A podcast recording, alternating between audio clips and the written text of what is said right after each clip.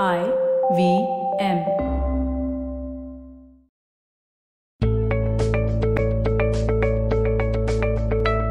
Hello, and welcome everybody to the 51st episode of the Positively Unlimited podcast. Today, the alphabet has reminded me that this episode is about one of the toughest letters around X. And quite literally, I'm talking about all the X's we've had in our lives. Yes, I am talking about past relationships. That ex who you believe broke you, never to put you back together. And even that ex who is now your best friend.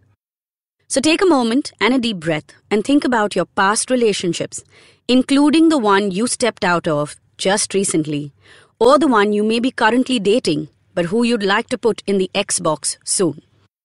And before I go any further, let me just also burst a bubble. Well, you know how I love doing that. But let me burst the bubble that often blocks your heart. The one. Yes, that the one that we are all looking for. Is he or she the one for me? Yes, that the one. That the one is a feeling and not a person. I'm going to say that again. The one is a feeling and not a person. So, did I just hear a bunch of y'all go, oh, oh, or even, oh no, that can't be right? Well, my love, it is. I will talk about that more in a little bit, but first, let's talk about all those who we have once loved or thought we loved. Every relationship you have had had a purpose. We choose our partners at different stages of our lives for specific reasons, and our subconscious knows this all too well. However, we and our conscious minds will eventually play the blame game and stew in the poor me cauldron if and when the relationship ends. So let me also say this today. I don't want to hurt anyone or I don't want to let them down is overrated. Because the truth of duality is that sometimes we come into each other's life to be the villain, to hurt, to crack open a part of a person to allow the light through. So if you have hurt someone, forgive yourself and ask yourself this What did that relationship, that incident, show me about myself? And for those relationships where you were on the receiving end, what did that person, that relationship, reveal to you about yourself? For one moment, look back at your past relationships to answer this question What aspects of myself, my thinking, my behavior, my desires did my ex reveal? The X factor. Yes, that's what the letter X is about today, and it's time to understand how much you have grown and evolved through every equation. Sometimes we choose a partner because of a specific belief. For instance, if you are unhappy with your family and are searching for a different family to be part of. And then a few months into the relationship, you realize that what you have chosen isn't all light. And there are aspects that are intolerable or hurtful in this family setting too. And sometimes this reality can be quite chaotic. And the relationship will end up causing us a lot of pain. Does this make that partner a bad partner or a person? I don't think so. You chose from an incorrect misaligned space. And the universe decided to show you the mirror through this person. Well, understand the lessons that have come through and forgive yourself and your ex for this experience. And in time, maybe, you'll also be able to thank them and the universe and eventually shift that which needs to be brought into alignment. I'll give you another example. When we ask for a partner who is ambitious and driven, well, in the case of women, you may find a guy who is ambitious, doing very well, full of life, and so driven to succeed. But he may not have time for you, at least not the amount of time you desire to spend with him.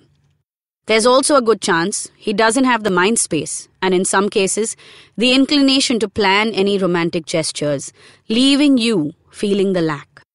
Guys, Y'all, on the other hand, may realize that this career oriented, driven woman has no interest in taking care of you or your home. She may simply have other priorities. Also, she may or may not want kids. She too may or may not have any time for you, your successes, or interests.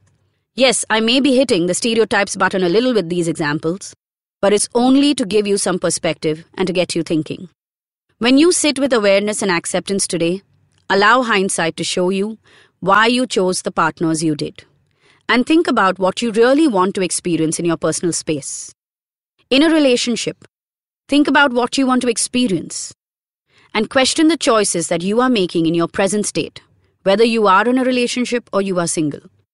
Instead of allowing your failed relationships or even marriage to turn you into this, it's best to be single or I don't believe in marriage kind of person, answer this. What will a relationship fulfill for you in your current life? What's the purpose of this special someone in your life?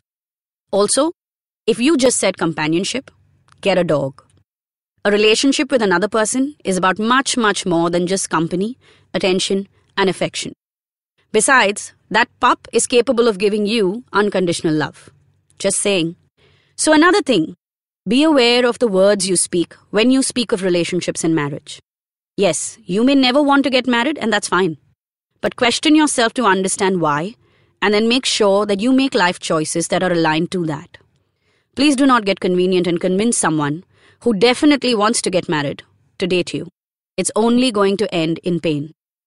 Also, to those who want to get married for sure, learn to say no to that person who is telling you that marriage is not on their agenda, instead of trying to convince them otherwise. If you look at the ex from a different perspective, one that's not filled with angst, maybe then you can see what you need to change or what kind of a person you need to choose to experience that relationship that you desire. Look back to be able to look forward. I have one last perspective to share about the X factor, and that is to look back to understand what you are willing and not willing to do in relationships. Also, why are you not willing to do certain things? Is it because it's too much effort? You don't see the point of it? Or you're afraid it'll send out the wrong signal? For instance, the man wants you to dress a certain way and you refuse. What does it make you feel? Is it a question of freedom? Or is it not your style? Or is it just a stubbornness? Just give it a thought and understand, that's all. Or from a woman's perspective, the guy who refuses to buy flowers for his woman. Either he has never bought flowers and is possibly shy or intimidated by the idea, or thinks it'll build some overbearing expectation, or then it'll be read as a commitment of some kind that the guy doesn't want to get into. Think about all those times that you refused to do something your ex asked you to in that relationship. Understand what it was about and maybe you will avoid repeating certain mistakes or certain actions that led to those painful experiences. Well, these are just a few perspectives from the prism. Our relationships can reveal our darkest fears and our deepest desires. So stop condemning those who have walked with you in the realm of love and think about them as teachers from the school of life. What have your exes taught you about you? Until next Monday, keep listening in to the Positively Unlimited podcast if there's a topic or mindset you would like me to talk about, please DM me on Instagram. My handle is Positivity Angel. And also, a quick reminder that all previous episodes are on the IVM Podcast website and the IVM Podcast app, which you can download ASAP. May you have a week of loving revelations.